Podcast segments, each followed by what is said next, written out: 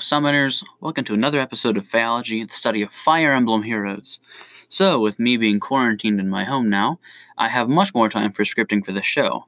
Despite this, I have learned that scripting for an hour on end is incredibly tiresome, and I am unable to do it. So, uh, with B tier, the mythic and legendary hero tier list being so long and full of heroes as it is, I decided to turn to some people in my Discord server to assist in the scripting of the show and uh, giving their two cents on these characters as well. So most of this is still scripted by me. I reviewed all of it. I made some slight edits to each of them. Um, but basically, uh, this was a big team effort, and I want to say huge thanks to everyone who assisted with the making of this episode. So, uh, with B tier, this is uh, the tier that includes uh, Duma, Eirika, Eliwood, Hrid, Marth, Roy, and Tiki. So we'll be going over them all individually. So B tier is where we're getting to the real bread and butter heroes.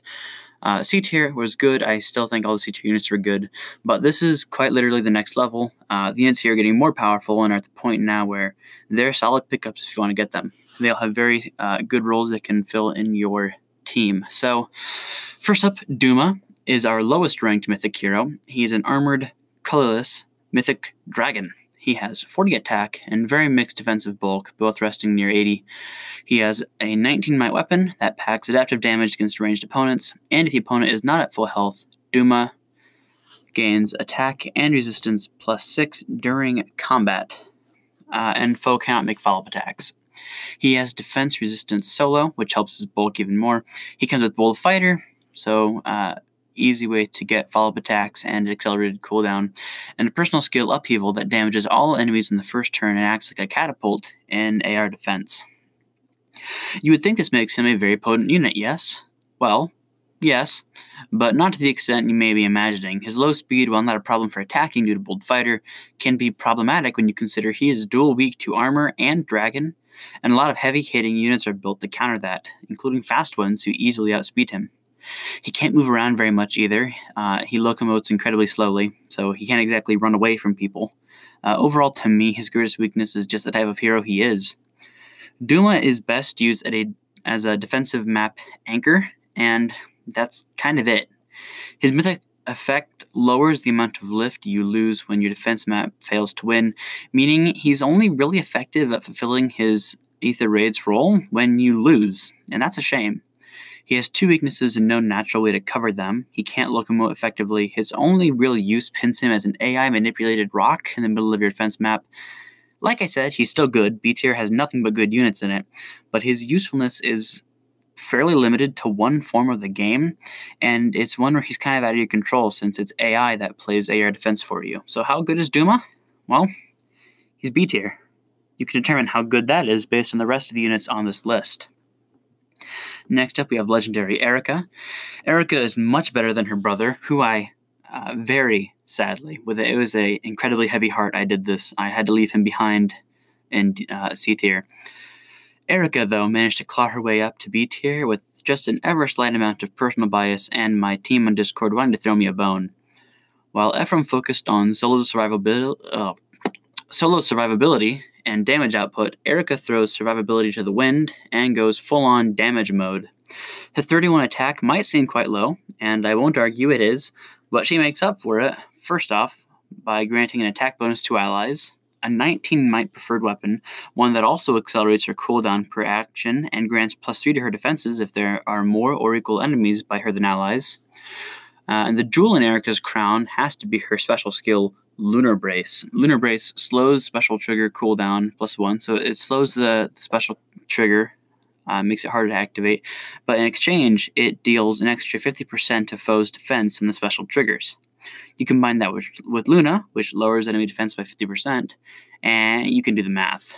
Eirika basically has Black Luna, depending on what special you give her, um, and it can have a hit that does even more depending on the, the, the skills you want to equip her with. So Eirika has decent to good stats, thanks to high speed, attack that is serviceable and much better than it looks on paper, and defenses that, unlike her original game appearance in Sacred Stones, actually exist.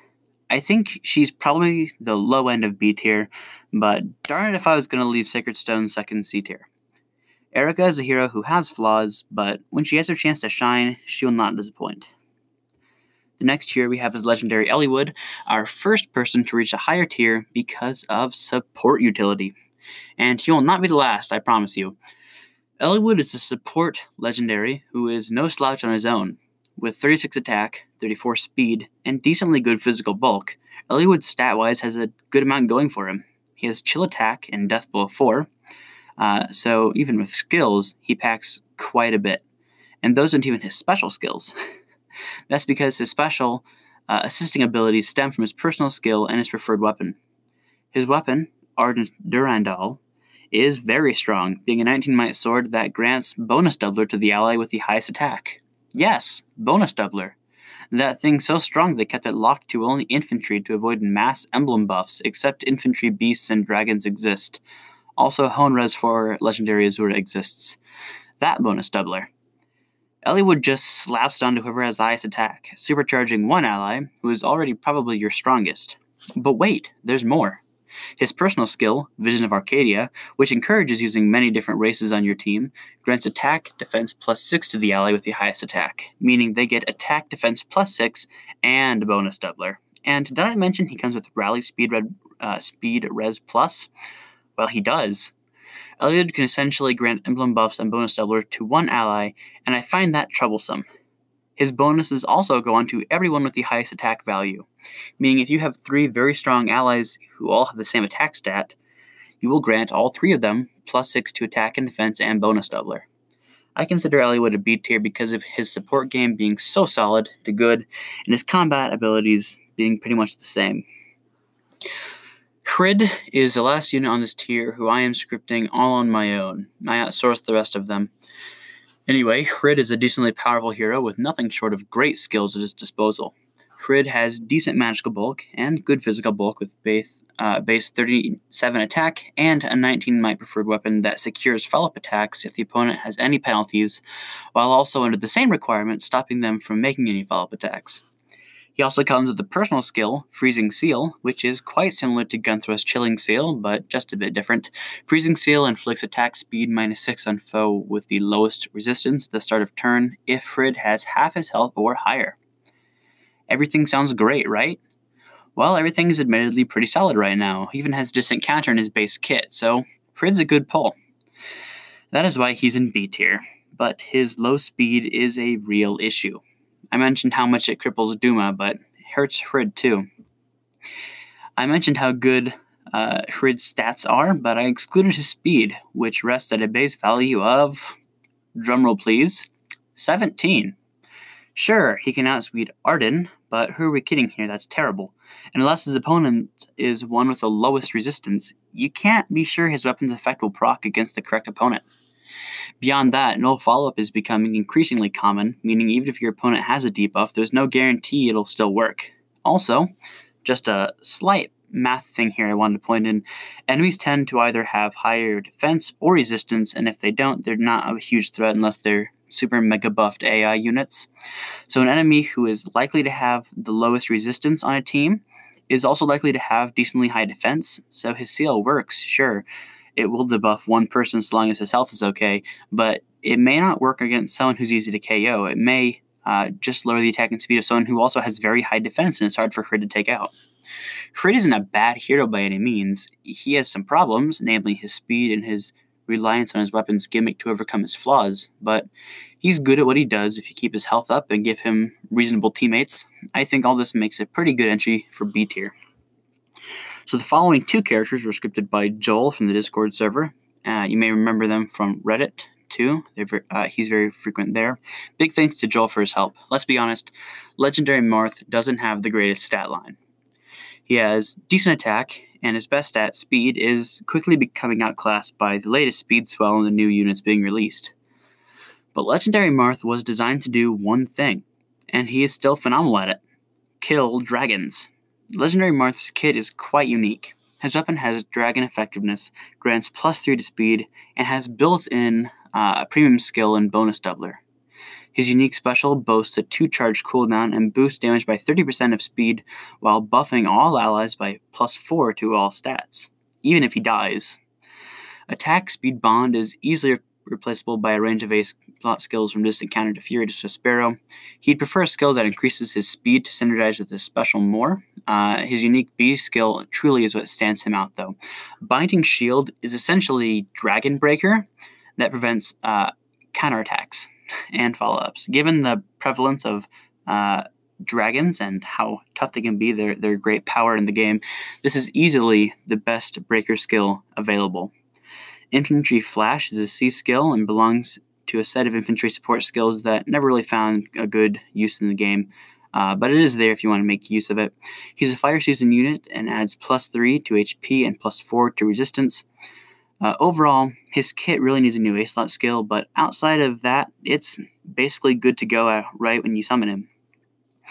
Uh, so Joel decided to have a little bit of a throwback in honor to Phil to head to the mass Duel Simulator, and uh, except instead of doing a mass duel, we're only going to do a 1v1 for something special to demonstrate Marth's capabilities. So let us be clear now about Marth's role. He has the bulk to take a physical hit, but most speedy mages will make quick work of him. The unit I'm interested in is Winter Sothis. This dragon has 25 more BST than Marth, and she basically has to sneeze to get plus 5 to all stats on top of that. Keep in mind, her special negates dragon effective damage. This unit is a terror to anyone playing high level arena or arena assault. So a base kit, unmerged, neutralizing Marth needs only a plus 3 buff to attack to delete a plus 10 Winter Sothis. Uh, Joel said, and I will quote, That makes my heart happy. So, is Legendary Marth a unit you need to pull for immediately? No, but the fact that he can contribute at zero merges to any arena assault team or take on dragon based PvE content makes him worth hanging on to and worthy of B tier. Up next, Roy's our boy. Gen 1 Roy stood out for his incredibly balanced stat line and dragon killing ability. He uh, was an excellent jack of all trades, sort of. So, fast forward two years and two infantry generations, and Legendary Roy fills much the same role. The biggest difference is units have more roles to play. In the glut of units, that is the red sword pool, it's tough to stand out, but Legendary Roy does just that. Dragon effectiveness is pretty commonplace these days, but his weapon with built in distant counter leaves the coveted A slot open. Roy uses it to a maximum effect with Bonus Doubler. As the name implies, the ability to independently double each stat's viable bonus is not a small one. It's an incredibly potent ability. This is coveted fodder, and a C skill, Human Virtue, allows him to buff himself and adjacent units by 6 attack and speed points as long as he's adjacent to a non beast, non dragon ally. Roy's racism against non humans sparked many a meme. These synergistic skills make initial builds very easy. And we can't talk about Roy without mentioning his parry ability. Not only does he give plus 3 HP to any fire blessed units during his season, but he can also switch to a designated unit that he's paired up with. His effect also bumps his BST score to 175, which is key during Allegiance Battle's fire season. Outside of Allegiance Battles, his balanced stat line gives a balanced stat bonus to the paired up unit that can be taken advantage of in any mode that supports the up mechanic. So, unfortunately, we also talk about the downsides of Legendary Roy. Balanced stat lines are extremely dependent on total stats, and these types of units don't age well, as the Master of None, uh, which, by the way, in case you didn't know, uh, the full phrase is Jack of all trades, Master of none. Uh, master of all, Master of none becomes a mediocre of all. the reliance on buffs that bonus doubler brings runs into several common hard counters, with the rise of panic staffs panic skills, uh, chills, shrines, dulls, and uh, aversa, it can be much harder to keep a unit visibly buffed. Overall, Legendary Roy's greatest asset is also his liability. He has no weaknesses, but no real strengths that aren't easy to exploit.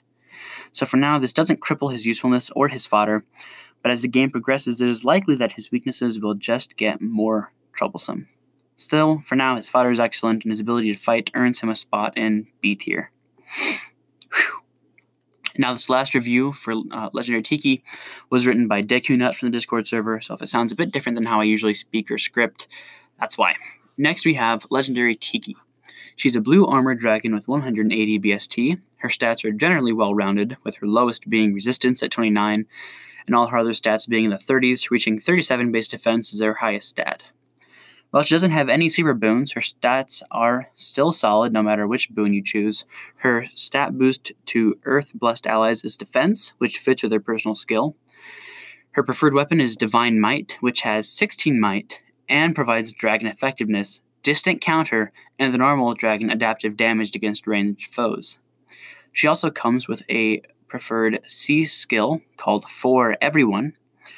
Uh, sorry, For Everyone! Exclamation mark which provides a visible defense and resistance buff of plus 5 to Tiki and any adjacent allies at the start of each turn. Outside her personal skills, she also comes with Moonbow, Fierce Breath, and Bold Fighter. Some pretty good fodder. For the most part, Tiki is a great unit. She has good stats, a base kit that doesn't require a lot of investment, and one of the best weapons available to any dragon unit in the game.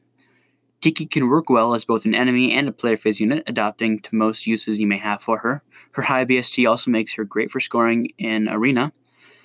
All that aside, though, she has some strong weaknesses.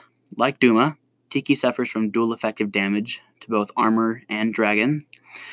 Uh, for everyone isn't amazing. Uh, it's it is not that amazing of a skill. It provides some good boost to her already good defenses, and it can support her allies well uh, at the same time. But it's still pretty easy to replace. It's, it's, it's one of the more forgettable personal skills. Her biggest problem, though, is just that she isn't the best or legendary, and she can get hit really hard by hammers or nagatomes. Uh, unlike Duma, she has a pretty easy color counter. While certainly viable, she's about uh, middle, middle, middle of the road as far as usefulness as the unit is concerned. While not a bad unit by any means, she also isn't among the best. Because of that, she fits easily into the B tier. And that was the last one. In case you're wondering, how did the last 17 minutes of your life go so fast?